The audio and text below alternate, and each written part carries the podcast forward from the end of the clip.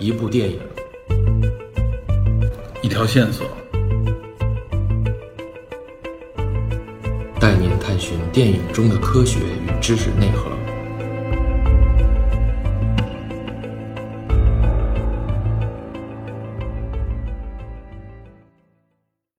Hello，大家好，我是 Peter。承接《火星救援》的第二期节目，我把这个下集也赶紧更新上来。其实近期呢，有关火星、有关航天的新闻非常的多。计划呢，五月份天问一号就会着陆火星。伊隆马斯克的 SpaceX 也刚刚独家拿下了 NASA 高达二十九亿美金的登月订单。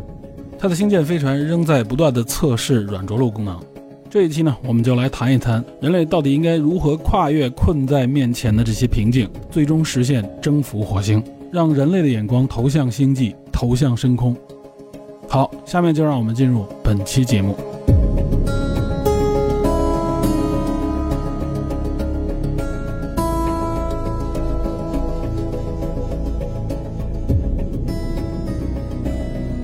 先说，到底是什么卡住了航空航天的这个运载能力以及它的速度？那我们就要了解一下人类到目前能够实用的推进技术。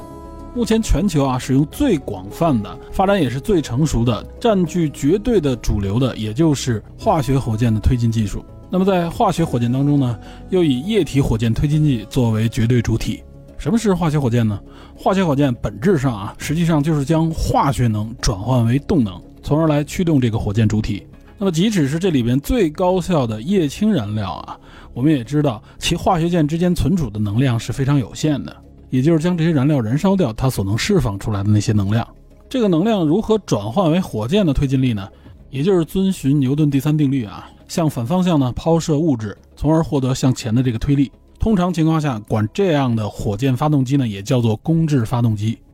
那么这个化学火箭呢，就是让燃料在燃烧室中燃烧，让化学能转化为热能，通过喷嘴喷出。那对于我们普通人来说，最容易理解的，比如说窜天猴啊，就是这么个原理。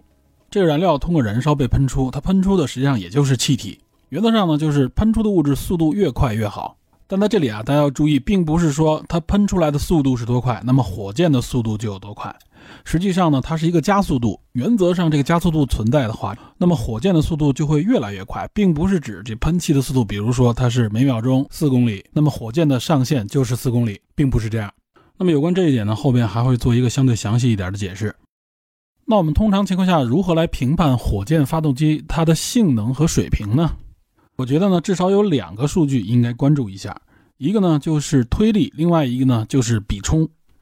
这个推力大家比较好理解啊，简单说呢就是这个发动机它能够带来的推进力量。这个比冲呢，我们要在这里解释一下。首先呢，比冲是衡量火箭发动机性能和效率的一个重要单位，它的概念用一句话来说就是单位重量的推进剂所产生的推力。那么如何来衡量这个比冲呢？实际上可以用两个量纲，也就是时间和速度这两个维度。如果用时间量纲来衡量的话，也就是说呢，用一牛顿重的这个物质，对于化学火箭来说，你就可以把这个物质理解为燃料，它所产生一牛顿推力可以持续的时间，那么它的单位就是秒，也就这一牛顿的燃料，它能推这一牛顿物质推多久？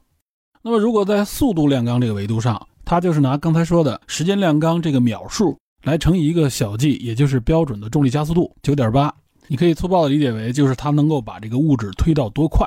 其实呢，就是火箭的这个喷气速度。那么有了比冲这个概念，我们基本上就能够衡量出化学火箭啊它的整体性能和效率的上限是多少，也就是这个化学燃烧它所喷出来这个气体速度最快能达到多少。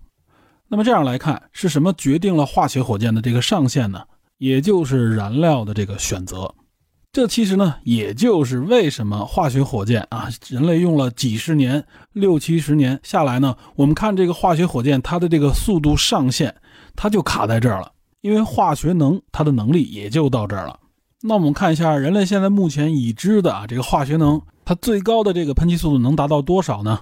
目前人类实现呢，能够应用到现实场景当中来的最快的燃料呢，就是液氢燃料。一般呢，就是液氧和液氢组成的这个燃料。因为液氧呢，相当于是助燃剂。那在真空情况下啊，液氧和液氢组成的这个燃料，它能达到的最高喷气速度，也就是真空比冲，可以达到是每秒四千四百六十二米。这基本上呢，其实就是人类能够使用的化学燃料喷气速度的上限了。为什么说是能够使用的呢？因为上个世纪七十年代啊，NASA 曾经报告过，他们通过实验测试呢，发现了一种燃料配方啊，可以让这个比冲达到惊人的五千三百一十五点二米每秒。这个燃料的助燃剂，它用的是氟，化学元素氟。燃料本身用的是百分之三十的液氢加上百分之七十的锂，就是锂电池那个锂。他们就试制出来了一种非常疯狂的助推剂，但是可惜呢，这个助推剂它具有剧毒，而且非常不好储存，成本太高，因此呢，它不能够应用到实际的这个航天火箭领域里面。所以目前呢，在实际应用范围内啊，化学火箭发动机它的喷气速度上限，也就是由液氧和液氢组成的燃料所决定的。在这里，大家一定记住啊，就是它的喷气速度上限，并不是火箭速度的上限。因此，有人可能就会问：这个火箭最终能达到的速度应该由谁来决定呢？它能不能够计算出来呢？答案肯定是可以的。而且呢，这个计算公式呢，早在上个世纪初，也就是在现代意义上的火箭还没有设计建造出来的时候，就已经被推导出来了。我们知道，现代意义上的火箭呢，是到上个世纪的二十年代才开始设计建造的。那么，人类比较熟知的案例呢，是到二战的末期，纳粹德国发射的这个 V 二火箭。可以说是现代火箭的鼻祖了。那么这个公式呢，就叫做火箭方程。这个在航空航天领域非常著名，也就是齐奥尔科夫斯基火箭方程。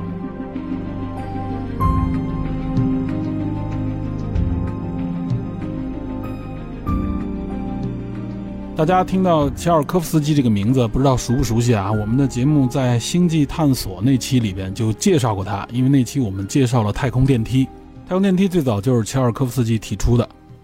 康斯坦丁·齐尔科夫斯基，俄罗斯人，生于1857年。那么火箭方程实际上早在1897年他就推导出来了，于1903年正式发表。这个火箭方程也就体现了火箭推动的原理，从而这个原理呢也被公认为是现代空间飞行器的一个基础原理。乔尔科夫斯基呢也被称为现代航天之父。那么评价他一生最大的成就就是这个火箭公式。其实远比太空电梯之类这些概念更加的重要。他曾经有一句名言，我相信大家都很熟悉。他说呢，就是地球是人类的摇篮，但人类呢不可能永远生活在摇篮之中。那么我们简单介绍一下这个火箭方程。这个火箭方程呢可以这样来描述：我们假设呢，在这个宇宙的真空状态下，也就是没有引力啊，没有空气摩擦，在这样的状态下，一枚火箭它加速前后的这个速度差，我们可以理解为这个火箭啊从相对静止。通过启动加速，最终达到一定速度。这个火箭最终达到这个速度和它起始那个速度的速度差德尔塔 v 等于什么呢？等于也就是这个火箭的喷气速度乘以这个火箭加速之前的质量比上这个火箭加速之后质量这个质量比的自然对数。好，没关系，这个数学公式我们就先描述一下，放到一边。那么通过这个火箭方程，我们能够得知什么呢？实际上啊，就是这个火箭它最终的速度取决于火箭这个喷气速度和这个火箭啊前后质量的这个质量比。这个质量比体现的是什么呀？实际上就是这个燃料的质量。为什么呢？大家想一下啊，这个火箭在太空当中飞行，它开始加速啊，它释放的实际上就是这个燃料，通过燃烧，通过喷气，对吧？也就是这个随着火箭速度的增加，这个燃料肯定是越来越少的，这个容易理解吧？所以，我们应该都很清楚，这个燃料带的越多，当然它能飞得更远，也就飞得更快了。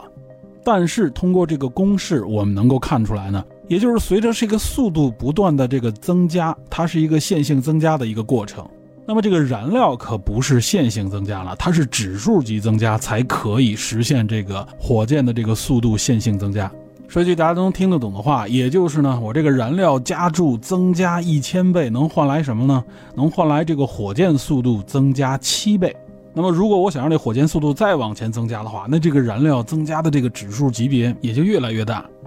这实际上就会陷入一个燃料耗燃料的这么一个死局。为了增加速度啊，我们就增加燃料，但是呢，燃料本身又成为了速度的巨大拖累。有人曾经这么计算过啊，理论上。如果想把火箭啊加速到百分之零点一的光速，也就是千分之一的光速的话，所需要的这个燃料的质量呢，将超过太阳系所有星体质量的总和。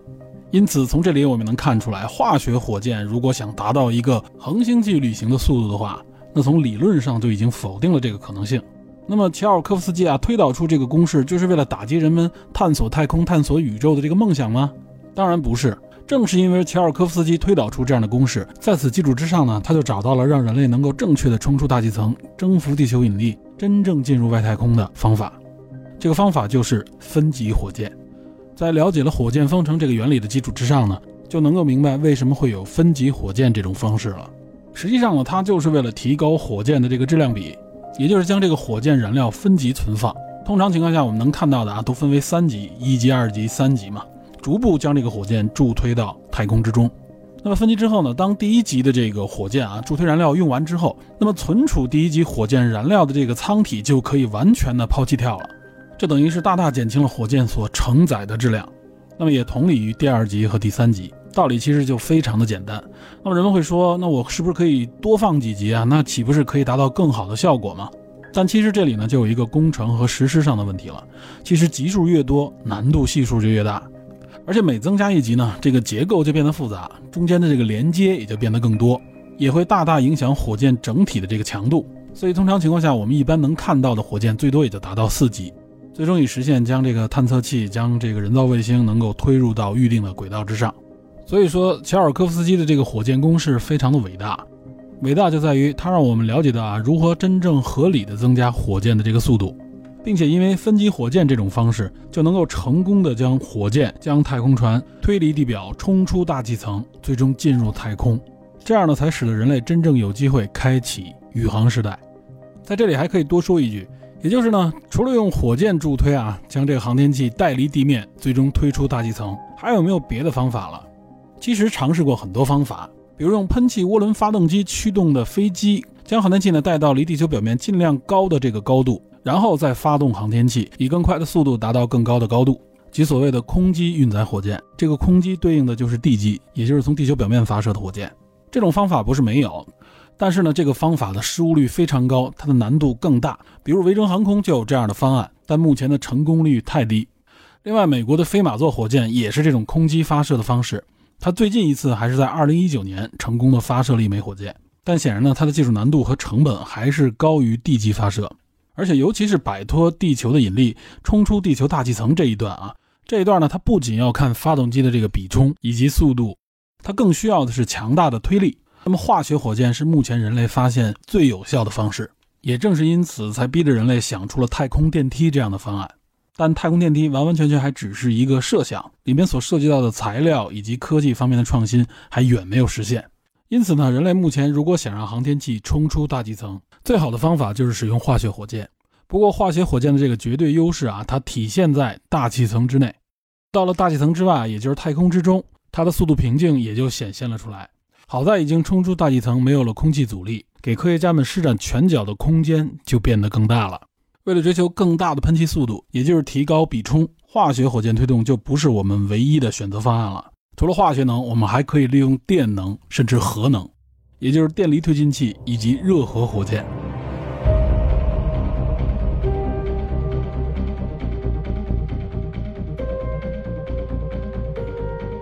需要明确的是，无论是电推还是核推，实际上呢，还都是公制发动机，也就是符合牛顿第三定律啊，向反方向抛射物质，从而给航天器形成推力。首先说说这个电推，也就是电离推进。其原理呢，简单说就是将视作为燃料的这个气体呢电离，然后用电场力将带电的离子加速向后喷出，用这个反作用力呢来推动航天器。而最早提出这个电离推进器设想的呢，还是康斯坦丁·齐奥尔科夫斯基，是他在1911年提出了这么一个概念，也就是将工质气体进行离子化，然后在静电场的作用之下加速喷出，产生推力。那么到现在，电离推进器呢早已投入到实际的宇航领域当中。最早呢，也是在上个世纪的六十年代，NASA 呢就在太空当中成功的试用了电离推进的航天器。只不过当时采用的这个电离反应物呢是铯和汞，在当时的实际应用当中呢，这两种工质都容易对设备造成影响。那么在后来的应用当中呢，就更多的来选用惰性气体，比如最常用的是氙气，还有氪气。这个氪啊，就是克星的那个氪。之所以选用惰性气体啊，因为惰性气体的特性呢，就是容易被电离，它的电离效率高，并且呢，惰性气体是非常稳定的，它不会对设备、对仪器造成干扰和损害。在实际应用当中，比如 SpaceX 的这个 Starlink 啊，也就是星链卫星，其实就配备了电离推进器，而且采用的推进气体呢是氪气。这个电离推进器呢又分为像静电推进器啊，还有像电磁推进器，方式和原理呢也不尽相同。那么电离推进器相较于化学火箭推进呢，它最大的这个优势就是可以产生更高的比冲，也就是这个喷气速度啊会更快，原则上可以达到两万到五万米每秒，这就是化学火箭这个喷气速度的十倍以上了。不过呢，电离火箭有一个最大的问题，就是它的推力太小了。这一部分原因呢，也是受制于目前设备能够达到的这个电离所需的能耗。它的特征呢，就是力量小，但是相当持久，也就是比冲高。比如，在一九九八年美国发射的这个深空一号探测器，它的这个离子推进器啊，只有八公斤重，所携带的这个推进燃料，也就是这个氙气，一共也不到八十二公斤。它的这个离子推进器啊，推力只有九十二毫牛，比地球上一张 A4 纸这个压力都要小。但是呢，却能持续工作将近两年，所以最后带来的比冲非常的高，达到了十倍于普通的化学火箭。目前已经在很多的航天项目上开始使用这些电离推进器，它的特征就是比冲高，只要时间够久，那么它积累出来这个速度还是相当可观的。所以目前呢，在小型的远程的这些航天项目当中啊，电离推进器就被越来越多的所使用。当然了，也有人在尝试将推力提高，比如有一种正在研发的叫做可变比冲磁等离子体火箭。引领这个项目研发的呢，还是一位前 NASA 的宇航员兼物理学家，叫做张福林。这位张福林博士呢，他也是美国的首位西班牙裔太空人。他本人呢，拥有四分之一的华人血统，他的祖父来自于中国的广东。简单说，这个发动机原理呢，就不是靠静电去加速离子。而是将推进剂啊，也就是这些惰性气体，通过这个推进剂结构当中的两套装置，最终将这个惰性气体加热到一千万度甚至以上。如此高的温度呢，需要用磁场来约束，所以它的喷嘴呢，也是一种磁喷嘴。理论上，这个喷气速度可以达到三十万米每秒，也就是千分之一的光速。这个喷气速度已经是普通化学火箭喷气速度的将近一百倍。如果他带领研发的这个推进器能够研制成功的话，那么原则上呢？它就能将从地球到火星的这个飞行时间从七个月缩短到三十九天，但一个前提呢，它需要的这个电源太巨大了，原则上需要达到两百兆瓦，这个耗电量太大了。国际空间站的耗电量只有七十五千瓦，要想应对如此巨大的耗能呢，只能依靠核能供电，所以目前看也就仅仅是一个设计理论上的可能。但是缩小版的这种啊可变比冲等离子体火箭还是被业内相当看好的。因此，这项技术呢，其实各国也非常的关注。接下来呢，我们再来介绍一下核能火箭。自从核能被人类发现以来，一直被寄予厚望。原则上呢，核能是化学能的两百万倍，这还指的是核裂变。如果核聚变的话，能达到一千万倍。因此，核能一个最明显的优势就是它能提供非常长效的推动力。与此同时呢，形成的高温高压也可以为发动机呢提供更高的喷气速度，也就是更高的比冲。原则上可以达到将近一万米每秒，同时它的推力也相当巨大。因此呢，早在上个世纪的五十年代开始，美国和苏联呢都开展了核火箭的这个研发。而且同样是在一九六四年，美国就已经能够开始测试研发中的核火箭原型，并且得到了将近八千米每秒的一个测试速度。这个比冲数值呢已经非常可观，两倍于化学火箭的上限。他们甚至在《华尔街日报》上都打出了广告，标题就是“去火星”。但最终呢，核火箭的研发并没有那么顺利。无论说是技术难度、成本，以及呢后来到了七十年代，当时的化学火箭已经非常成熟，完全能够满足现实需求。再加上核发动机所带来的污染问题，甚至因为越战等等的政治原因，这个项目呢在七十年代就停滞了。直到美国的太空大战计划出现啊，也就是八十年代，核火箭发动机的这个概念又被提出。那么相关的项目呢，也得到了一些政府拨款进行研发。其实，直到今天，核火箭的研发仍在进行，只不过他们得到的项目资金和科研力量都是非常有限的。之所以不能受到足够的重视，主要也是因为技术难度以及安全性问题。这以上介绍的还都是常规的核动力火箭。另外，在美国啊，还有一个非常规的，甚至有点奇葩的核动力方案。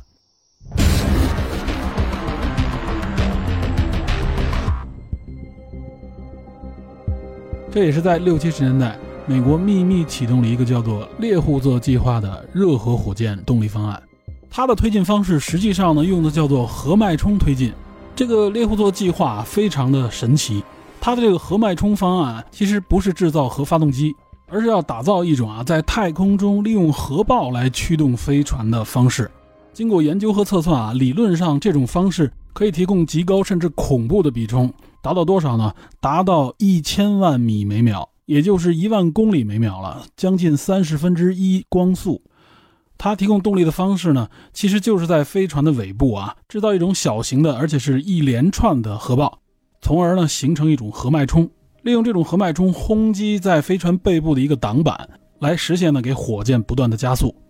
这个方式大家听上去是不是有点耳熟啊？如果大家看过《三体》的话，其中在《三体三》里边啊提到了有一个叫做阶梯计划。这个阶梯计划呢，就是将载有这个云天明大脑的这个飞船，通过上千次的核爆。来冲击这个飞船上面的这个辐射帆，从而将这个飞船不断的加速，最终呢以极高的速度推向三体舰队。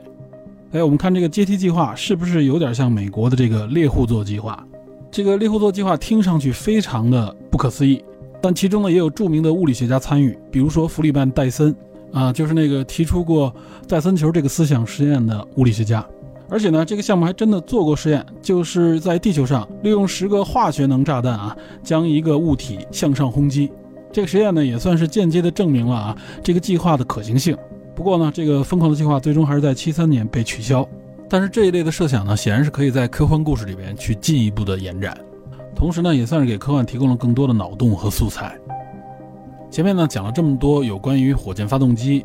无论是火箭方程，还是各类动力源的公制火箭的设计和实践，最终在人类的这些实践活动当中，真正能够应用到实处的，也就只有化学火箭推进器和电离推进器。目前离开大气层，只能依赖化学火箭推进。那在大气层以外的太空之中，一些小型的无人远途宇航器，则可以越来越多的依赖电力推进。另外提醒大家注意的是呢，电力推进目前来看也不能脱离太阳系。因为提供电力推荐的这个电力来源主要是依靠太阳能。有人会说，我们可以依靠核能啊，这种小型的核能电池，在《火星救援》里边不也介绍了有这种电池吗？Mark 还用它当暖宝宝取暖。这种利用放射性同位素衰变啊产生的这个热来发电的这种电池，实际上在刚登陆火星的毅力号上面就有一块。它用到的这个核原料是不氧化物，设计寿命呢其实只有十四年，但是造价高达七千万美元。而且据说 NASA 手里边啊，能够制造这个电池的不元素已经所剩无几，所以说呢，这个电离推进它的能力现在还是相当有限的。那么说回来，至于支持人类登陆火星，目前来看呢，近些年是不可能摆脱依赖化学火箭推进的方式。前面说的关于运载能力这个最大的障碍，想应用新的这种推进技术来突破这个障碍的可能性，暂时在可见的未来就不用考虑了。那么，人类登陆火星、征服火星的这个梦想，到底能不能够在近期实现呢？比如说二三十年之内。那么接下来我们来看一看啊，人类已经制定并且正在执行的一些登陆火星的计划。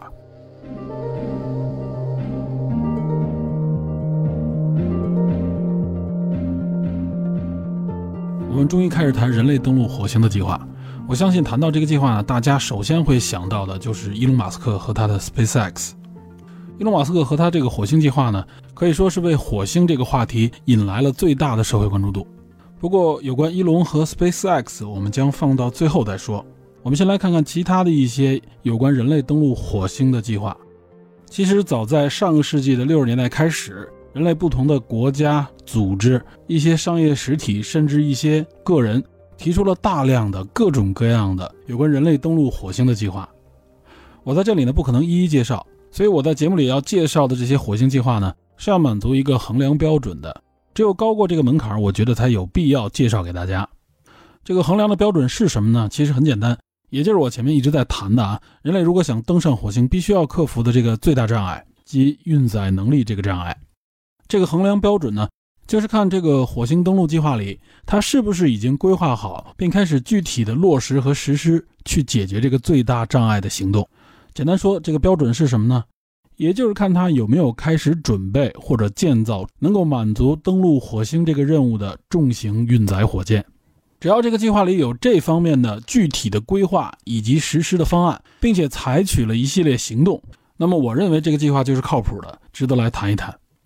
那在这样的一个标准之下啊，很多方案基本上我们就可以忽略不计了。大部分方案呢只是纸上的一个规划，或者说就是一个畅想，甚至呢有的就是一个骗局。比如前些年啊，荷兰有一个火星一号公司，就 Mars One，这个公司呢到现在已经破产了。我记得是一几年的时候啊，在网上曾经流行过一段有这么一个计划，而且成立了一个公司，还开始筹款，据说还在全球海选，准备第一批登上火星的这些宇航员。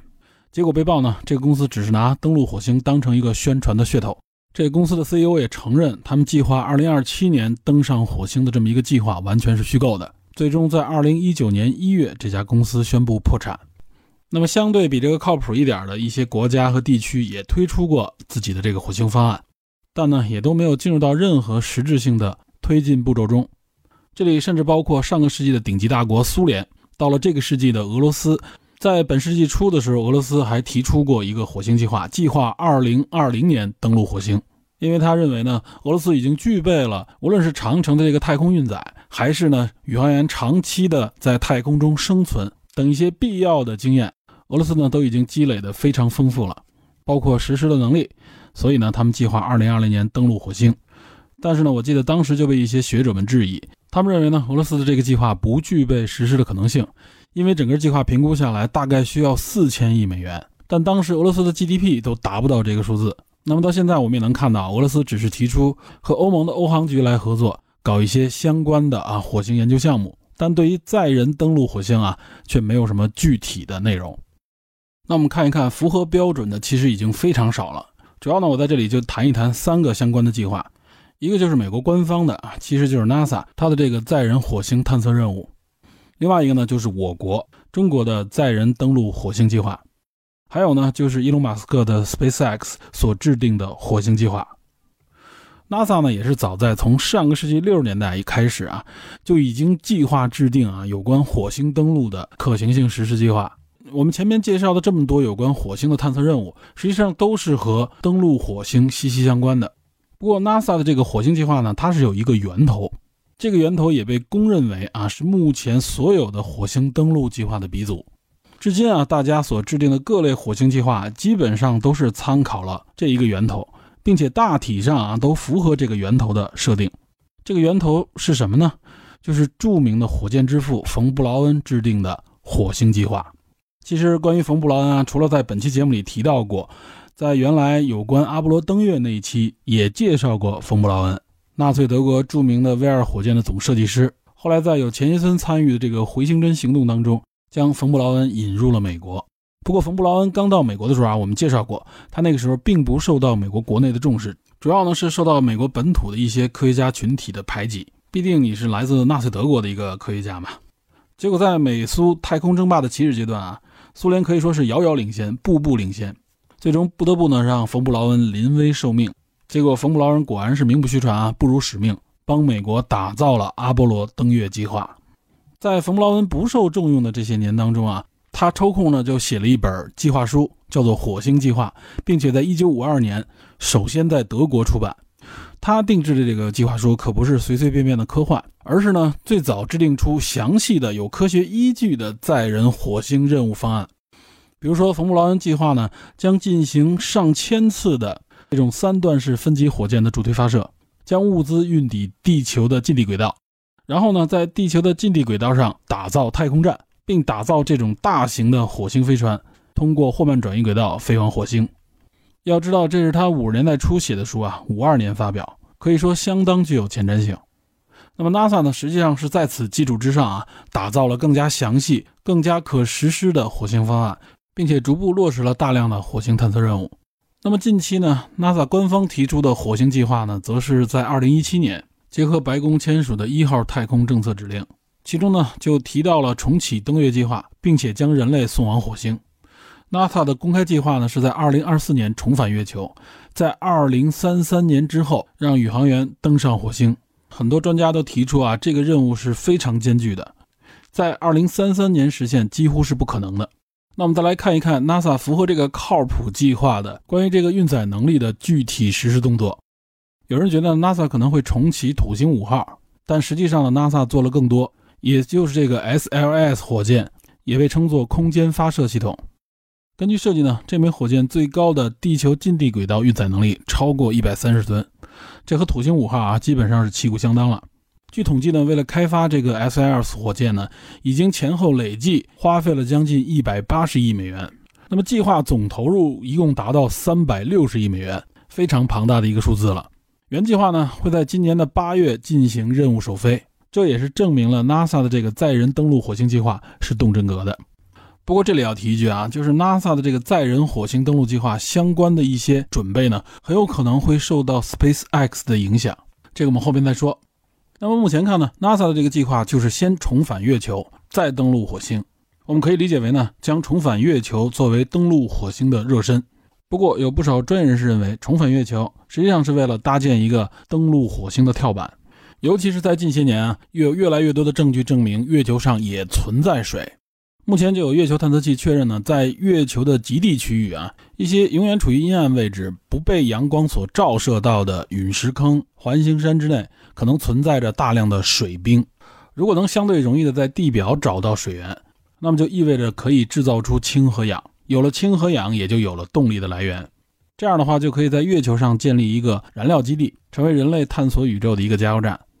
建议在月球上建立能源基地作为登陆火星踏板的人当中，有一位叫做罗伯特·祖布林博士，他呢也是一位航空工程师，他就提出了一个计划，叫做 Moon Direct 月球直航计划。为什么要介绍这位祖布林博士呢？他其实有一个更加著名的身份。也就是火星学会的创建者兼主席。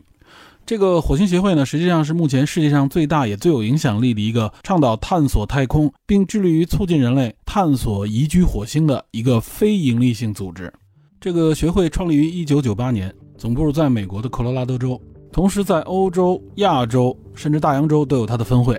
包括我国啊，在一九年我看到也在民间成立了一个火星学会的，应该算是分会级的组织。这个学会里边主要是一些，呃，比如说像航天工程师啊、宇航员、科学家、专业学者以及一些航空航天的爱好者，还有一些社会名人，比如像伊隆马斯克、导演詹姆斯卡梅隆以及 NASA 的前局长都参与过火星协会的一些活动。那么祖布林原来曾经提出过啊，他认为人类呢在月球上建立基地实际上是一种浪费。应该直接去火星建立基地，并且呢，他还写了很多关于火星旅行、火星探索的书籍。国内目前好像能买到他的一本书是《赶往火星：红色星球定居计划》。那么祖布林博士呢，就曾经提出了火星直航这么一计划，并且也一直在强调探索火星的重要性。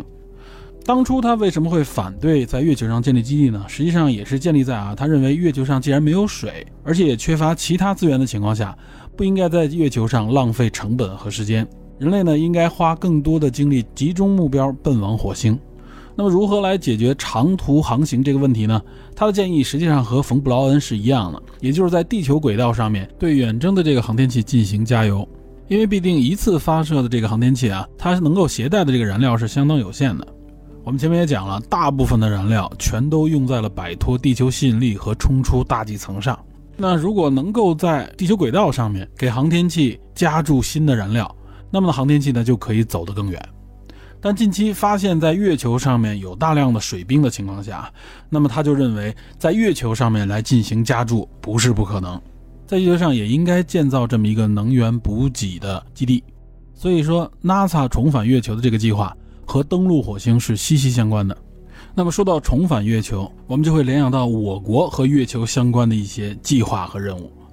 从二零一三年到现在。我国的这个探月工程呢，已经来到了第三期，应该第三期现在还在进行当中。去年年底成功登陆月球并返回的这个嫦娥五号啊，就是我国探月工程的这个第三阶段任务。那目前我们能了解到的有关月球的我国的总体计划，分为无人探测月球、载人登陆月球和在月球上建立基地这三大步。那么当下呢，属于这第一大步的后期。至于具体什么时间实现载人登月？在公开的场合呢，中国的官方还是比较低调的，并没有明确这方面的具体时间表，而且也是在强调有关载人登月呢，目前呢仍然处于规划论证阶段。但是从具体的技术的这些实施以及验证方面来看啊，就是在为登月打基础。有一种说法呢是说，二零三零年之后实现载人登月。另外，同时呢，在三零年之后也规划了一次从火星呢采样一些岩石和土壤样本返回地球的任务。有资料显示呢，中国航天科技集团总经理袁杰在北航，也就是北京航空航天大学的一次公开课上面透露，我国呢将在二零四五年前发展载人登火的能力。这句话说的什么意思呢？也就是说，在四五年左右的时候，我们可能呢要开始真正具体的来着手落实能够具备载人登陆火星的这些运载啊技术能力。但是具体什么时候把人派上去，这个是没有明确的。我相信明确的计划只有在临近的时候才能够公开出来。但我为什么说中国的这个登陆火星计划也是靠谱的呢？这个标准和前面一样，即中国也做出了啊动真格的这个动作。这个动作是什么？就是远程的重型运载火箭，目前看呢，也就是长征九号运载火箭。官方消息说呢，长征九号运载火箭啊，目前还处于是正在论证的新一代重型火箭，未来呢将用于满足我国的深空探索、载人登月以及登陆火星等任务。那么据说长久的这个运载能力呢，也和土星五号不相上下。近地轨道呢可以达到一百四十甚至一百五十吨的有效载荷，那么同步轨道呢可以达到五十吨左右。如果能实现，也算是全球顶级水平的范围了。因此，目前来看啊，中美两国官方的这个火星计划，相对于其他国家、地区或者是一些组织的绝大部分的火星计划更加靠谱。另外呢，有一股越来越巨大的势能正在驱动的中美两国的火星计划逐步落实。那么这一股势能是什么？我相信明眼人都应该能看得出来。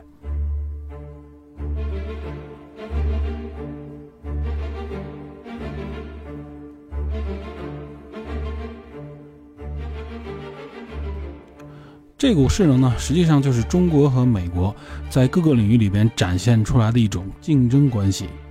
这点其实呢，完全不用回避，因为国内一直也在强调，我们现在已经是世界第二大经济体，我们的各方面实力总体水平已经称得上是数一数二了。那么既然这么去强调，也就意味着这个对比的心态是非常明显了。这其实也是人类社会发展的一个动力之一。大到国家层面，小到个体，这种竞争如果良性的来利用，其实都能够给社会、给个体带来非常好的促进作用。其实我不用具体的举例啊，大家仅仅依靠自己的感触，当你在某个领域里身边出现一个竞争者的时候，往往呢会刺激你更加的专注、更加的努力，从而彼此呢就更加容易得到更好的成绩。这就是良性竞争的一个结果，竞争双方都会获益。而且我相信啊，美国的官方多多少少也是在利用这种竞争关系刺激国内的科技和经济发展，因为显然呢，美国社会好像更需要这种刺激。所以呢，在两个国家的航空航天这个可以说是科技最顶尖的领域里边，这种对比、这种竞争其实就更加明显。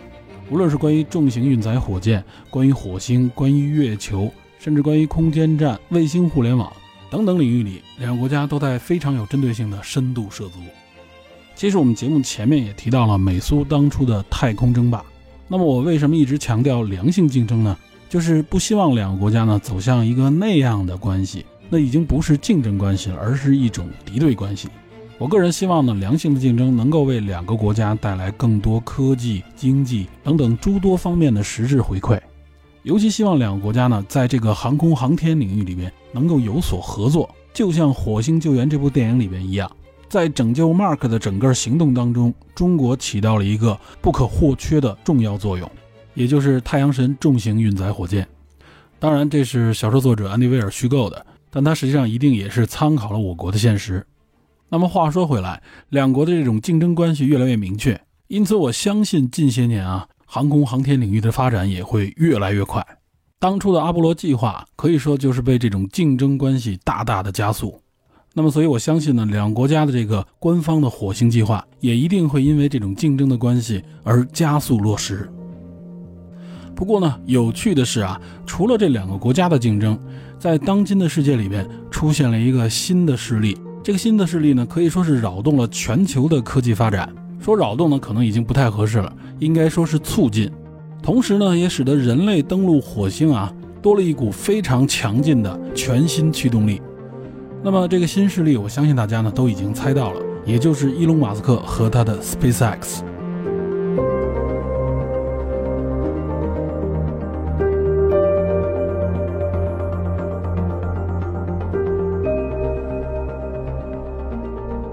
按照前面我们说的啊，火星计划动真格的那个衡量标准，那么显然 SpaceX 也是动真格了，而且它的这个动真格啊，比别人的动作都要大，都要受到关注。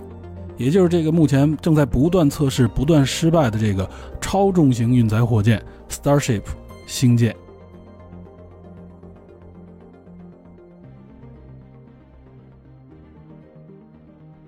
在介绍 Starship 之前呢，先简单说一下 Elon Musk 和他的这个 SpaceX。我相信有关 SpaceX 啊，尤其是有关 Elon Musk 的介绍已经非常非常的多了。再加上像特斯拉、Solar City、Boring Company，还有这个 Neuralink，号称现实版钢铁侠的这个伊隆马斯克啊，可以说一举一动都是牵动全球的目光。尤其在前几个月啊，他还短暂成为了全球首富。那么有关伊隆马斯克的信息，我在这里就不赘述了。不过，伊隆·马斯克啊，一路走来可以说是饱受质疑，尤其是金融界和科学界。金融界，尤其是华尔街，对马斯克最直接的表达就是做空。那么，科学圈啊，主要指的就是学界，包括呢科技创新圈里边，对马斯克的这个质疑，主要是认为他是一个营销高手，是一个喜欢夸夸其谈、喜欢吹牛的富豪。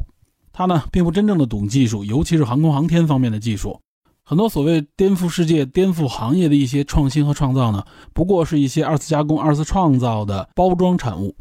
但是随着马斯克不断的成功，他的影响力不断的加大啊，越来越多原来的这种质疑呢，慢慢的弱下来，更多的将矛头指向了他还未完成、还未上市的一些产品与计划。那么这个最大也可以说是最拉风、最受关注的这个火星计划，当然就成为了众矢之的。某种程度上来说，马斯克也在利用这种质疑，更多呢将这种质疑引向了对他公司、对他产品的关注。我们可以说，这是一种非常强的广告营销手段。新闻成了马斯克最好的广告。所以，我们看啊，包括他测试星舰遭遇的这些种种的失败，都成为了社会关注的焦点。甚至我们看 S N 十一爆炸的时候，旁边就矗立着 S N 十二。那么，在以前，我相信啊，无论说是美国的 NASA 还是其他的国家。这些失败往往都是不愿意去报道的，因为失败会给项目带来巨大的打击。然而，马斯克呢，却利用这些失败，成功引发了关注、支持以及实际的订单，完全呈现出一种啊出神入化、点石成金的感觉了。因此，我们就看到啊，无论是国际还是国内，越来越多的人成为了马斯克的追随者，成为了他产品、成为他公司和服务的粉丝。不得不说呢，这是被从他个人、从他公司和产品里所体现出来的一种精神力量所感染。那么这一点呢，想要去学、想要去模仿，其实是很难的，因为它的基础是实力。另外呢，还凝聚了强烈的个人风格，也就是个性。当然了，也有一丝运气的成分。不过今天呢，我还是希望能够相对客观一点的来分析一下马斯克和他的火星计划。首先有一点我们要明确的就是啊。SpaceX 实际上是马斯克在参与 PayPal 创业功成名就之后创办的第一家公司，时间是2002年。国人最熟悉的特斯拉实际上是2003年7月才创办的，而且呢，创始人并不是马斯克，马斯克呢是2004年以 A 轮投资人的身份加入到这家公司，并且担任了董事长。再到后来的 Solar City，也就是这个太阳能板和后来的这个储能概念，Boring Company 就是这个挖地道、挖隧道的公司。还有这个 Hyperloop，所谓的超回路列车啊，打造这种隧道的超级高铁等等等等。这一路下来，有很多人解读，马斯克的核心实际上就是 SpaceX，后面的这些，无论是他投资的、后来收购的公司，以及他后来打造的这些相关的概念和技术，实际上呢，都是来服务于 SpaceX，甚至就是指向服务于登陆火星这一个远大计划的。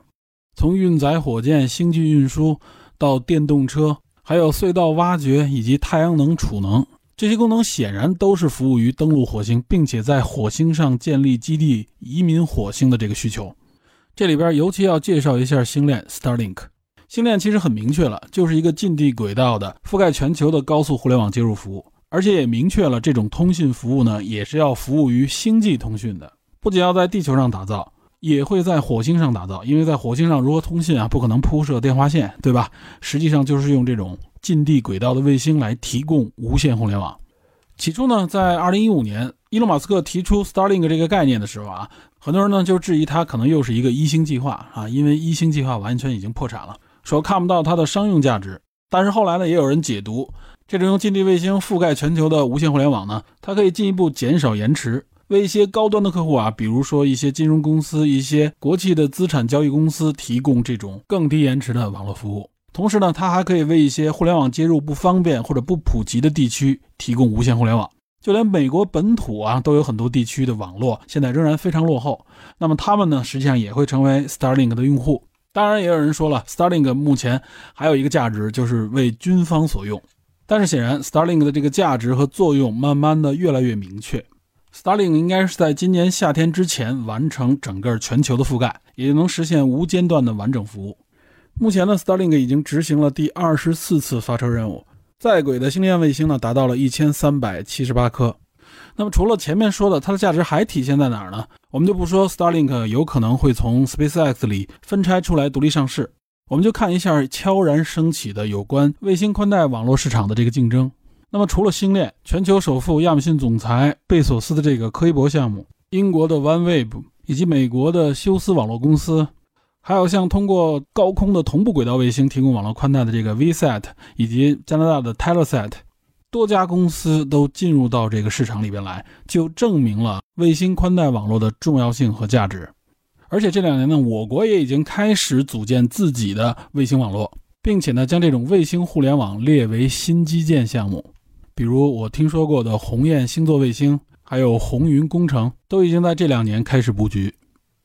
所以从这些项目上来看啊，马斯克的火星计划以及相关的这些项目全都是动真格。这其中我认为最大的这个动真格的动作，就是有关火箭的这个设计与研发。那么重中之重呢，也就是目前这个超重型运载火箭 Starship 星舰。据记录呢，其实早在2005年，SpaceX 就开始计划打造这种超重型运载火箭，当时的名字就叫做 BFR。之所以说它是超重型，就是它计划建造的这种火箭呢，运载能力呢远超 SpaceX 自己的这个猎鹰系列，包括重型猎鹰。那么，之所以一开始叫 BFR，据说呢，也是因为伊隆马斯克呢从这个毁灭战士啊，也就是 Doom 这个游戏里边有一个武器叫 BFG，从这个名字里边汲取的灵感。其实呢，它就是三个英文字母的缩写，具体是哪三个，大家可以自己去查一下，我在这里就不详细说了。直到二零一八年的十一月，在发布会上，伊隆马斯克才正式将 BFR 改名为星舰 Starship。那么，有关星舰的这个打造呢，实际上也就是 SpaceX 一路走下来这个火箭与火箭发动机的研制与积累。尤其是在猎鹰系列里边啊，这个 SpaceX 所打造的这款发动机呢，叫梅林发动机。这款发动机的特点呢，就是各方面指标都不错，耐用，而且相对廉价。这个梅林发动机的个头呢也不大。所以应用到重型猎鹰上面，实际上是捆绑了二十七台梅林火箭发动机。针对这一点，有很多人认为啊，捆绑这么多小型发动机，管理和控制上会带来非常大的风险。不过呢，也在重型猎鹰一次又一次成功的发射之后，这样的质疑声音越来越小了。但是如果将梅林发动机放到这个超重型运载火箭，也就是放到星舰上，显然有点力不从心。针对这一点呢，SpaceX 早有准备，给出了自己的答案。也就是它在 Starship 上所应用的这个火箭发动机呢，是一款全新设计的火箭发动机，叫做猛禽。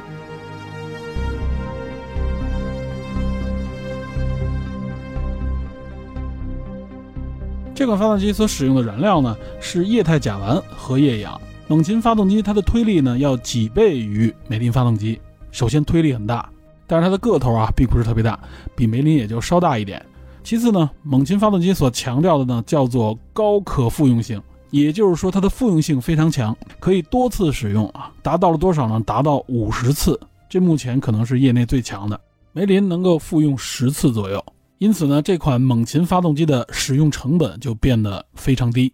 那么这款猛禽发动机之所以可以做到啊，它的推力强，而且呢非常耐用。主要呢，也是因为它这种全新的啊非常复杂的一种设计，以及它应用了一种非常独特的材料。简单说，从它这个名字上我们能看出来，猛禽发动机实际上是一款叫做全流量分级燃烧发动机。这种设计是一种非常独特的创新，而且呢，也依赖于它使用的所谓的一种新材料，就是这个 SX 五百合金。那我们简单说一下这个全流量分级燃烧发动机啊。通常情况下呢，关于这个液体化学火箭发动机，它主要分为两大类，一类呢叫做开式循环发动机，另外一类呢也就叫做闭式循环。这个梅林发动机呢就属于开式循环。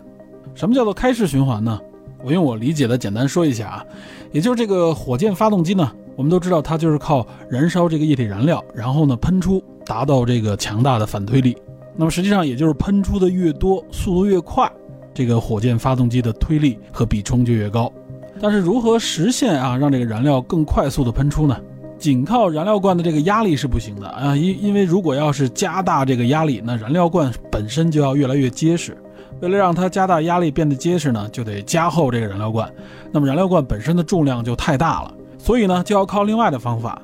也就是靠涡轮加速这个燃料的喷出。但是这个涡轮又靠谁来带动呢？因为显然涡轮的速度要非常的快嘛。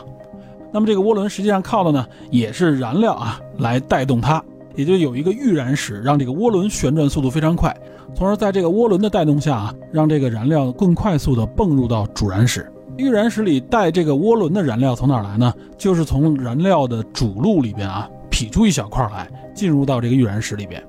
那么显然，这个预燃室里边的压力应该是最大的。如果它压力不大的话，它也没法向别的地方输出了，对吧？压力小，别的地方就该流入到它这里了。所以也就是说呢，预燃室里边它的转速加快以后，它这个压力是最大的，因为这个燃料的燃烧嘛，压力大，而且呢温度也会非常的高。但是如果温度太高的话啊，那么这个预燃室是撑不住的，怎么办呢？就是说输入到这里的燃料啊，输入到预燃室里边的燃料，让它的燃烧呢不能太充分。之所以让它燃烧不充分啊，也就是让液体燃料来给这个预燃室降温。我们简单就这么来理解。那么之所以它叫开式循环发动机，也就是单独劈出来啊，支持这个副燃室里涡轮旋转的这些燃料呢，在用完之后就直接排出了。由于是不充分燃烧啊，单独它又排出去了，这也就意味着一部分燃料的浪费，同时说明开式循环发动机它的效能呢不可能太高。为什么要排出去呢？比如说梅林发动机，它用的是这个煤油，这个煤油在不充分燃烧的情况下就会积碳，那这个积碳对发动机本身是非常危险的，会造成阻塞，甚至导致发动机爆炸。所以采用的方式呢，就是不得不将这一部分没有充分燃烧的燃料呢直接排出去。所以大家如果去看梅林火箭发动机啊，它燃烧时的视频，能够看出来，在这个主喷口旁边还有一个小喷口喷出黑烟，那就是没有充分燃烧的煤油。那什么叫闭式循环发动机呢？也就是考虑呢，不将这个驱动涡轮的不充分燃烧的燃料直接排出去，而是尽量的把它利用起来，因为必定这个发动机一共也就燃烧几分钟。那么在这个不浪费燃料的思路上，就产生了两条火箭发动机的技术发展路径。一条呢叫做负氧分级燃烧循环发动机。什么叫负氧？也就是说，它带动这个涡轮用的啊是这个液氧，它用燃烧液氧来带动这个涡轮。我不燃烧那边的那个煤油也好，或者其他的燃料，那么液氧不充分燃烧，它也不会积碳，也就不用都排出去了，把它整个回收到主体的燃烧当中。但有一个问题，也就是呢，这个液氧的燃烧非常的炙热，这也就意味着呢，这个预燃室要支撑极高的温度而不变形。这需要材料上面有所突破，那么谁做到了呢？就是苏联。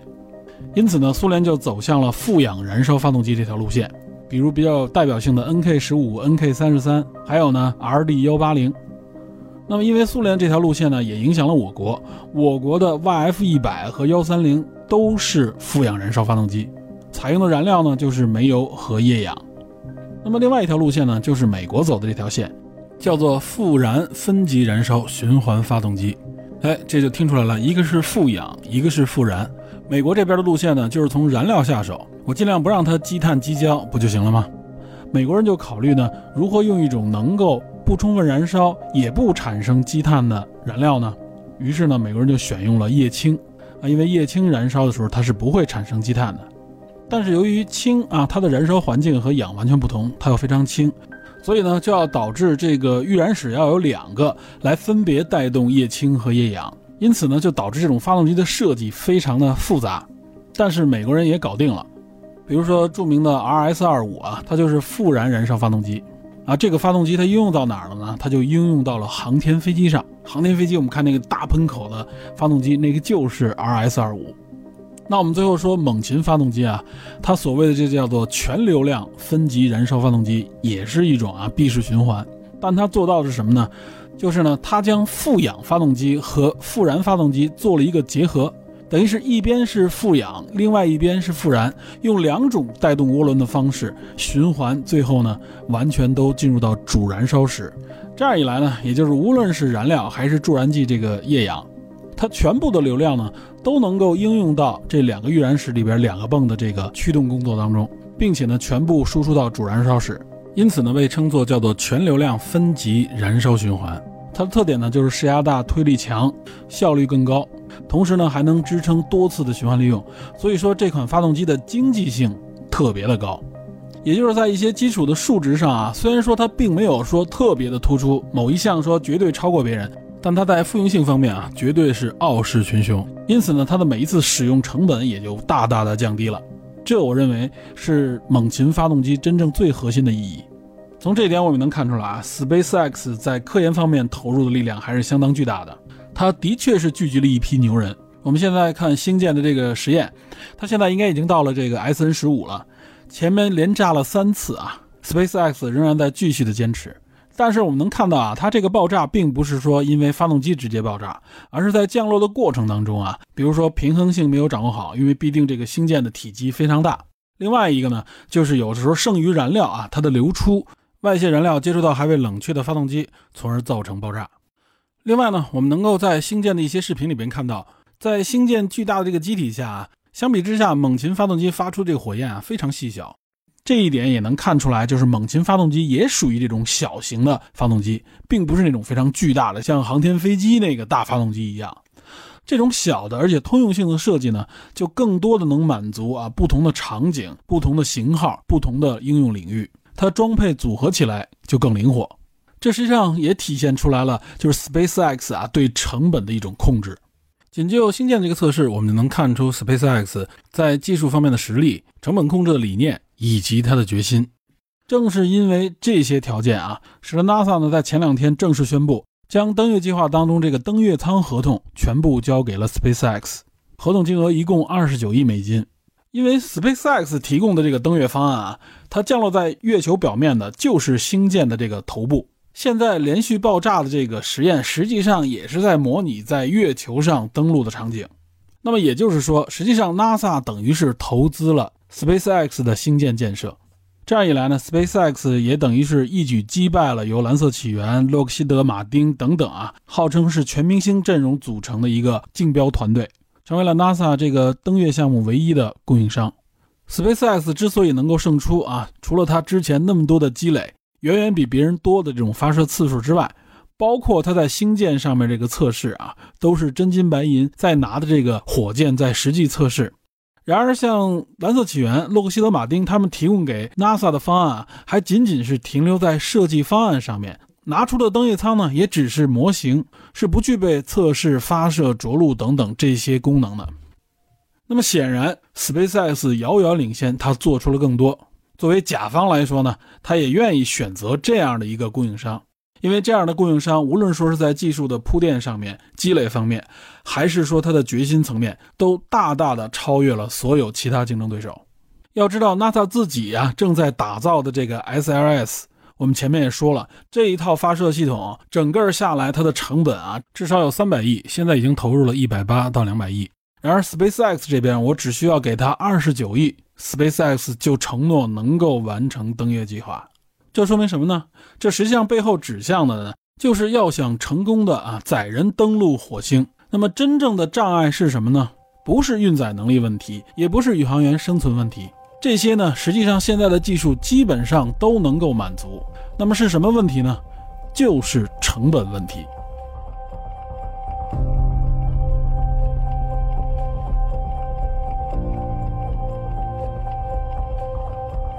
回顾一下历史，当年美苏啊太空争霸，两个国家正是因为这个竞争关系，所以导致呢，在这个航天领域可以说是不计成本的巨额的投入。当年的 NASA 占这个美国每年的政府支出比例呢，达到了百分之四点五，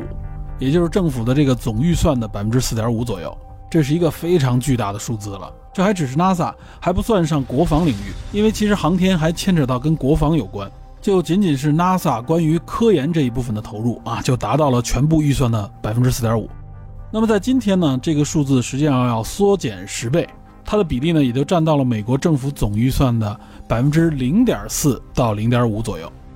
当年仅仅阿波罗计划就一共投入了两百五十四亿美元，这还是在六七十年代的数字。那么如果折合到今天的话，有人统计，差不多相当于是一千六百亿美元。正是因为这么巨额的投入，才能够让阿波罗计划成功。说白了，就是真金白银堆砌起来的。因为科研探索宇宙的这个成本是无比巨大的，所以我们看 NASA 打造 SLS 这套运载系统啊，它的成本为什么这么高？我们对比一下 SpaceX 这一边，你就能看出来。我们并不能说啊，是因为科研部门、政府部门它的效率低，它呢这里边充满了各种各样的腐败也好，或者说是冗余，这样说并不客观。但是有一个核心的差别是什么呢？也就是科研部门它要打造的这一套系统。它实际上是为了满足什么呢？满足科研的需求。但是 SpaceX 做这件事情的时候啊，他拿出的态度是什么呢？他拿出的态度可不是为了科研，他要满足自己运营的需求，也就是让这件事情能够持续的运转下去。我要养活我这帮人，我要上市，对吧？我要卖我的产品。这也就是民用公司和政府部门做同样的事情，它的成本和效率是完全不同的一个根本原因之一。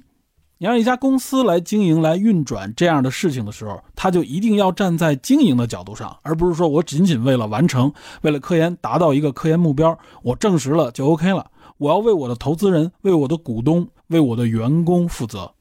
那么如何负责呢？也就是我推出的服务、打造出来的产品，无论它具备什么样的科技能力，它有一个最大的前提，就是能够被应用，并且能够被重复的应用，它成为一种商业模式。所以，我们看，我们看伊隆马斯克他打造的这些公司、这些项目，我为什么说他不是一个骗子？他不是一个投机者，不是一个仅仅炒作概念的人，因为他打造的整个这一套系统，都是为了支撑他这个目标，同时呢，能够让它持续的运转下去。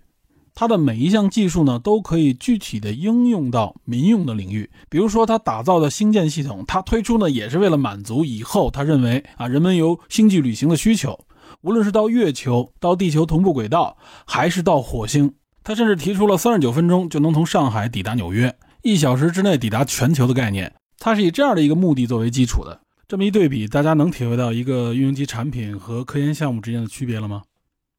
这也就是为什么 SpaceX 能够在今天把货物运输到地球同步轨道上的成本降低到每公斤只有二百八十五美元。你如果让一个科研机构去做这件事情，那它这个成本只有无限的提高。我们可以对比一下啊，NASA 前些年在打造的猎户座飞船，这个猎户座不是前面说的那个核计划啊，就是 NASA 在近些年打造一个啊，满足现代太空旅行的，能够登月甚至能够登陆火星的载人飞船。SpaceX 这边对标的呢，也就是龙飞船。那么刚刚获知的消息，SpaceX 的龙飞船已经成功的将四名宇航员送抵国际空间站。这里无论是龙飞船还是运载它的猎鹰九号火箭啊，全都是二手的，也就是全都是回收再利用。而且呢，货运龙一直在帮助 NASA 向国际空间站运货。我们看一看猎户座飞船它内部的这个样貌啊，它目前还处在一个设计阶段，还没有进行首飞。和龙飞船那边已经完成了这么多任务的这个内部样貌对比一下，龙飞船这边你一看就像科幻小说里边的环境，而且非常的简洁。包括宇航员所穿戴的这个舱内服，都是带有科技味的这种未来产品的风格，而且非常的完整完善。我们再看看猎户座飞船里边，我们能看到啊，虽然说它整体的这个规格和它设计理念和龙飞船很类似，甚至可以说龙飞船可能很多理念都借鉴了猎户座，但是我们看它的座椅。对吧？看它的很多机械零件，你一看就是临时打造的零件，或者说呢，就是为了满足科研而打造的这种零件。这种零件你一眼就可以看出啊，就是用航天的这种高科技铝材啊，可能在一些精密的车床、机床上面加工出来的。它还像一个科研仪器一样，和龙飞船一对比，你能感觉到它是一个满足实验用的工具，而不是一个为了满足人们运输用的高科技未来载具。这个设计理念的区别导致这个产品就完全不同。那么从科研的角度来看呢，这个成本啊，它就不受控制，它是开放的，需要不断的向里啊填补越来越高的成本，才能满足科研的需求。但是一个运营级的服务产品，它的成本则是收敛的，只有它的成本不断降低，才能维持运营下去。所以在这里，大家也不要因为一对比觉得啊，某个产品越完善，好像它的成本就越高，在这里并不是这样的。那么其实反过来说啊，这也就是为什么我们不能苛求 SpaceX 这样的公司去做最顶尖的这种科研和突破，因为它是一个商业公司。它虽然有顶尖的大脑、高级的工程师，很多来自 NASA、来自各种各样的高校的顶尖人才，但是它一定要建立在成熟的技术基础之上。它不可能完全的啊，去站在一个科研的角度，不计成本的去测试和验证一些理论。所以呢，很多学界的人为什么对 SpaceX 啊嗤之以鼻，认为它其实没有什么新技术？这一点也可以理解，因为大家的目的和基因是不同的。但正是因为这种不同，让很多学界的人呢，把 SpaceX 和那些比如我们前面说的这个火星一号之类的这种骗子公司化为到一体。其实历史上也有很多这样的公司，往往只是利用某个科学理念、科学发现或者新技术当做一个招牌，既不懂技术，也不会在技术上投入。按照现在我们比较熟悉的新能源车这个领域里边啊，我们就能看到很多这样的 PPT 公司，没有任何人才和技术的积累，更不会去打造一个实质的产品，用一个新理念或者呢将一个旧产品套一个新壳，就可以在资本市场上大赚特赚了。这样的公司呢，国际国内都有很多，这里边甚至有相当多的公司就是为了捞一笔政府补贴转身就跑，哪管后来的洪水滔天。在这里也是顺便提示一下广大的投资者，一定要小心，一定要分辨清谁在真正的做实质的产品和服务。也正是因为这样的骗子太多，所以呢，导致学界并不擅长去分辨哪些公司是真材实料的。那么今天我们之所以说伊隆马斯克啊是一个伟大的企业家、一个创业家、一个全球级别的高科技产业的引导者，并不完全是因为公关、宣传、渲染和美妙的想象。而是在于伊隆马斯克啊，在这个科技和商业之间找到的这个平衡点。有人将他呢比作乔布斯，我觉得他和乔布斯还不太一样。乔布斯的苹果，他并不是做敢为天下先的产品，而是要打造一种体验最佳的产品服务。伊隆马斯克呢，则站得更靠前一点，也就是更加激进。所以说，SpaceX 的风险也更高。在移民火星这样一个宏伟的目标之下。它的火箭运载的服务、通讯的服务，包括像太阳能相关的服务、电动车、隧道挖掘、能量储存等等，其实呢都是在为这个目标而服务，并且直接或间接的来提高 SpaceX 的融资能力，从而支撑它继续运转，来落实和完成这个梦想。同时呢，我也认为这是当前世界能够实现人类登陆火星，甚至最终移民火星的最有希望的一条路径，并且呢，NASA 很有可能会和 SpaceX 有更多的合作。用这样的方式，将更多的这些具体工作交付给像 SpaceX 这样的公司，从而呢双方都实现获益。政府这边呢有效的降低了成本，这些商业公司呢则可以接触到更多先进的技术人才，同时呢又能拿到来自政府的订单来补贴自己的研发成本。实际上呢就是花更少的钱做更多的事儿。同时呢，因为 SpaceX 这样的民营公司，它的大部分资金来源呢都是来自于社会。那么商业资本呢，在这里也能获取自己想要的价值，有订单，有现金流，同时呢还有更好的服务推向社会。而且有朝一日，如果能够推开星际移民的大门，那这个潜在的影响力与价值就是无法估算的了。它就有一点像当初的大航海时代，但在这时候发现的可不是新大陆，而是一个新的星球，一个新的世界。而且这样一来呢，整个结构就形成了一个良性的循环。这也是为什么我国近些年也鼓励民营的企业和资本进入到这个所谓高精尖的航空航天领域里边来。国内比较有名的，比如说像蓝箭航天、星河动力，还有星际荣耀。虽然说从规模到实力还都非常的弱小，背后呢也有各种资本的混搭，但也算是给中国的航天事业呢带来了新的可能，也产生了一点点涟漪啊。比如说前两年张小平的那个事件。而且随着呢 SpaceX 的发展以及相关的竞争。对国内的各种资本啊，也会产生一些暗示效应。不过不得不说啊，我国总体的这个航天发展模式，尤其是火星计划相关的一些领域，其遵循的这个道路呢，还是更加传统的理念和模式。因为归根结底呢，它还是取决于这个国家的科技、经济市场的发展规律。在这里再次需要强调的是啊，无论说是政府的投入还是社会的投入。结合前面说的这种竞争的关系，最终这些针对航空航天领域的投入，它都会回馈给社会。比如说阿波罗计划，它一共产生了三千多项专利技术，这些专利技术直到现在仍然造福着人类。它的投入产出比是多少呢？有人测算过，是一比十四，也就是投入一美元，回馈给整个社会，回馈给美国是十四美元。这其实还是一个不完全的统计。因为这其中啊，间接投入到社会里边造福社会的东西就更多了。它不仅仅局限在科研领域、航空航天领域，它包含了像医疗、通讯、能源、机械等等各行各业，甚至包括艺术、文化等等都有所回馈。然而，我个人认为呢，这个回馈里其实真正最大意义、最重要的是什么呢？是对人才的培养。因为一个登陆火星的任务啊，它撼动的不仅仅只是某几个学科，它会拉动一代甚至几代人啊，通过各个领域、各个学科投入到这个伟大梦想的实践当中。只是呢，在这里还是要提示一下大家，我们仍然要对比当初的美国和苏联这两个国家呢，在争霸的各个领域里边投入了可以说不计其数、不计成本的人力、物力和财力。但是显然，回馈给这个国家，甚至回馈给社会、回给世界的内容却不尽相同，效果也不尽相同。为什么会如此？这其实更值得我们去思考。这可能呢，也正是伊隆·马斯克以及 SpaceX 这样的啊，超越一个时代的创业者和公司能够出现在美国这个环境当中的原因。可能有人会说，那美国那边有的，我们也有啊。但是希望大家明白啊，引领者、创制者和跟随者是完全不同的两个概念，尤其是在科技领域。我真心的希望啊，我们国家有朝一日能够出现这种领先于世界、领先于整个时代的这种开创者，无论他在哪个领域里边。那么出现这样的开创者，需要一个怎样的环境呢？我相信肯定不是像啊前几年新闻里边说的，有些地方要规划说我们要批量的打造出啊一千个乔布斯这样的创业人才，甚至我估计可能过一段时间也会有人说我们要批量的打造伊隆马斯克这样的人才。那么这里流露出来，我认为啊实际上是对创造和创新的不理解，是一种南辕北辙式的愿望。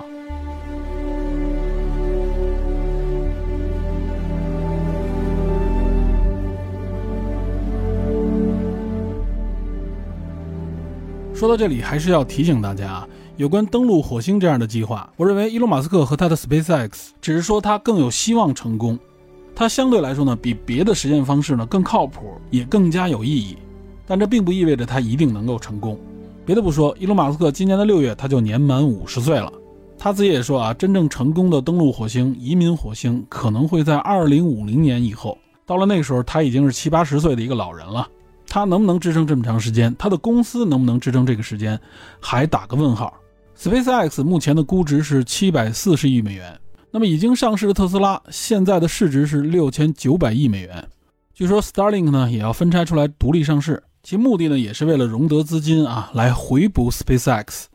因为毕竟 SpaceX 目前啊烧钱烧的还比较的多。那么伊隆马斯克还能不能延续他的这个商业神话呢？这也不能打保票。必定市场是瞬息万变的，竞争也非常的激烈。但坦白讲，我个人仍然看好马斯克。在这一点呢，我记得也有人评论过啊，认为伊隆马斯克呢很有可能他的命运会像特斯拉一样，就是当年和爱迪生啊进行电力之战的，最终呢以交流电系统成功胜出的这位尼古拉特斯拉。他被人们称为是发明家、未来学家啊，同时呢也是美国历史上最伟大的电气工程师之一。可以说具有诸多的光环，但是呢，他的晚年非常的潦倒，最终破产，倒在了自己不切实际而且呢方向错误的梦想之中。有人认为，伊隆马斯克呢，最终他的命运会类似于尼古拉特斯拉啊，并不是说这个人像尼古拉特斯拉，只是说最终的这个命运节点可能也是在追逐梦想当中最终无法实现而倒下。但我个人呢，不完全认同这个观点。虽然说特斯拉和马斯克啊有很多相似的光环，比如说像发明家呀，像工程师啊，对吧？像甚至未来学家等等，但是有一点核心最大的区别，这也是尼古拉特斯拉所不具备的一个特征，也就是伊隆马斯克是一位成功的商人。特斯拉虽然自己也组建过公司啊，但他并不懂经营，他还是一个工程师、发明家。真正支撑他的呢，是背后的西屋公司的这个乔治西屋，也就是乔治威斯汀豪斯。所以最后呢，特斯拉之所以穷困潦倒，很大的原因是因为他不顾一切地追逐自己的所谓梦想，拿着像摩根啊，就是这个银行家摩根赞助给他的钱，去建造所谓用于全球电力无线传输的特斯拉塔。所以说，特斯拉是一个发明家，但他不是一个科学家，同时他也不是一个成功的商人。在这方面，他和马斯克是有着显著的区别的。马斯克的思想很疯狂啊，但是他的经营并不能用疯狂来概括。至少在硅谷这二十多年的摸爬滚打啊，已经证明了他的实力。所以，综上所述，我个人觉得，伊隆·马斯克和他 SpaceX 是实现人类登陆火星并移民火星最有希望的种子选手。